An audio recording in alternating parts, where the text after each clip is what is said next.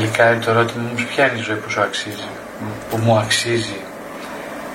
Ε, είναι μια ζωή εύκολη, μια ζωή δηλαδή που μπορώ να τη ζω ανεμπο, χωρίς εμπόδια, χωρίς εσωτερικούς διαλόγους έντονους, χωρίς συγκρούσεις, εν ειρήνη.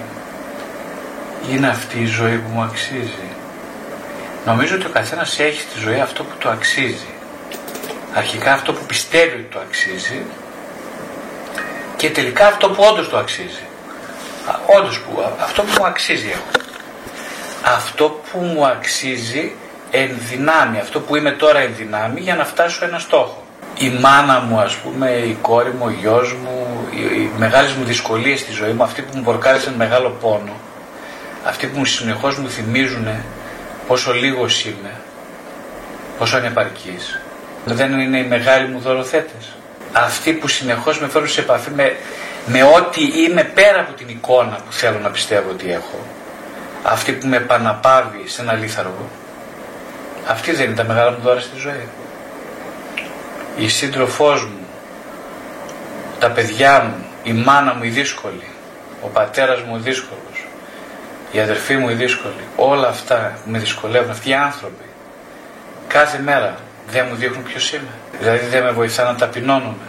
Ταπεινώνομαι σημαίνει έχω την ευκαιρία να γνωρίζω ποιος είμαι ανά πάσα στιγμή.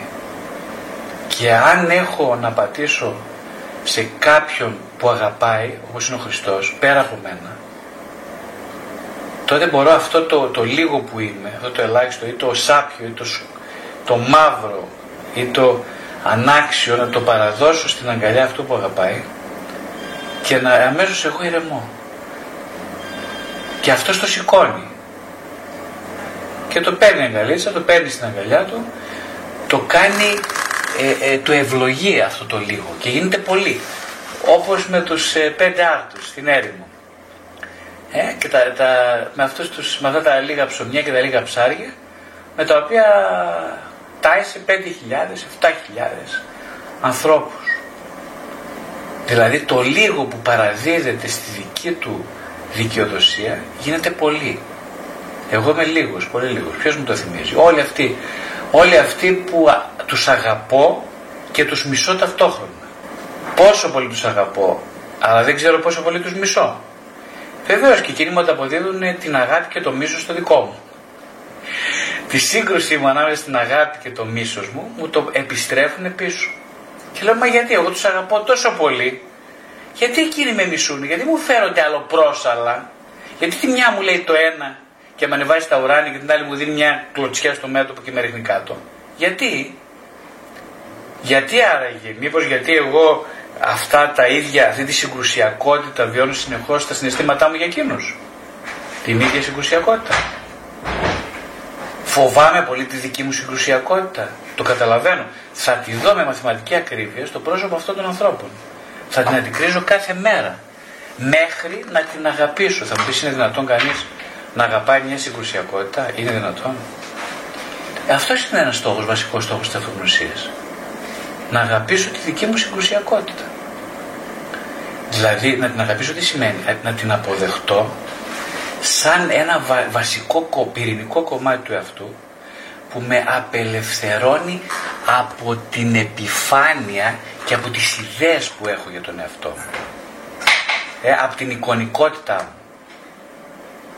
Αυτό σημαίνει αποδέχομαι τη συγκρουσιακότητα. Είναι ένα βασικό πυρηνικό κομμάτι το οποίο καλό είναι να το δεχτώ. Αυτό το ίδιο κομμάτι έχει αγαπήσει τόσο πολύ ο Χριστός. Αυτό έχει αγαπήσει σε μένα.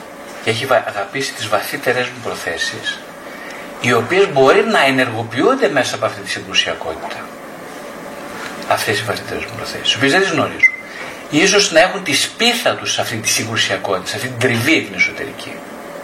Οι βαθιές μου προαιρέσεις, που δεν τις γνωρίζω, ούτε μπορώ να τις μάθω ποτέ όσο ζω. Κάποιος τις γνωρίζει, κάποιος με αγαπάει. Με αγαπάει ανέτεια, μπορεί, σίγουρα. Με αγαπάει όμως και με αιτία, την οποία δεν την γνωρίζω εγώ. Εγώ μπορώ να αγαπήσω ανέτεια έναν άνθρωπο. Εγώ πιστεύω ότι δεν μπορώ να αγαπήσω. Μπορώ όμως να έρθω σε επαφή με τη συγκρουσιακότητά μου για αυτόν τον άνθρωπο. Γι' αυτό που λέω ότι μόνο αγαπώ.